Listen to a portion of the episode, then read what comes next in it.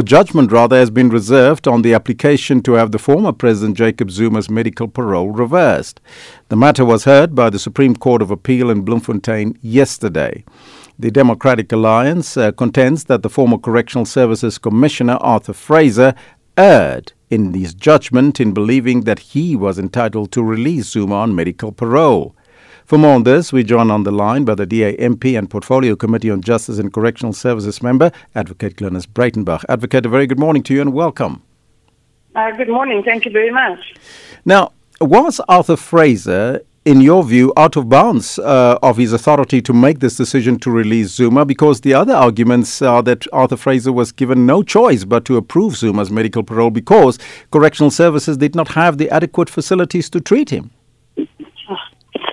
Oh, you know, that's, um, I think that's a, a figment of Mr. Fraser's imagination. Um, a, he didn't have the authority to release the former president on parole because it flies in the face of the decision and advice of the uh, medical parole, parole uh, uh, board, which whose advice is mandatory under these circumstances. It's why they were called into being.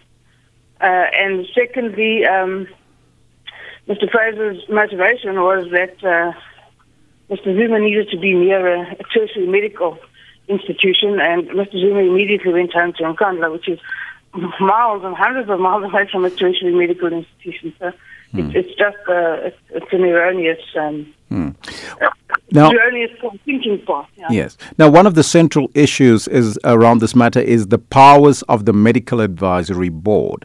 Now, does the board's recommendation have the final say in granting of medical parole, or does the commissioner have that say? Well, uh, if, if acted very, very carefully, it's, uh, it's the medical advisory board that has the final say in medical parole. So, in the face of a negative finding by the medical advisory board so saying that uh, the parole is not warranted, uh, the, then the commissioner doesn't have the authority to uh, gainsay them. So, so ye- yesterday the matter was heard, and so, so what did you make of some of the submissions made by Advocate Dali Mpofu? Well, needless to say, we don't agree with the all of the submissions made by Mr. Mpofu. Uh, he makes Mr. Mpofu makes these submissions with a lot of a lot of authority, but not necessarily based on on fact. And uh, and of course, he's doing his job. He's arguing the case of his client.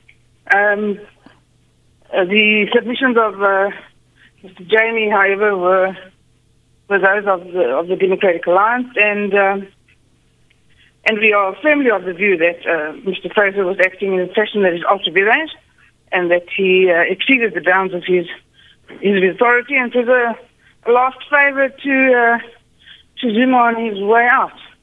Mm-hmm. So.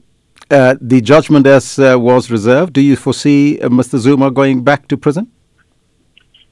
Uh, well, I certainly we certainly hold the view that that Mr. Zuma's parole should be reversed and that he should go back to prison time served at home with an him to benefit twice from an erroneous decision. So, yes, he must go back and finish his sentence.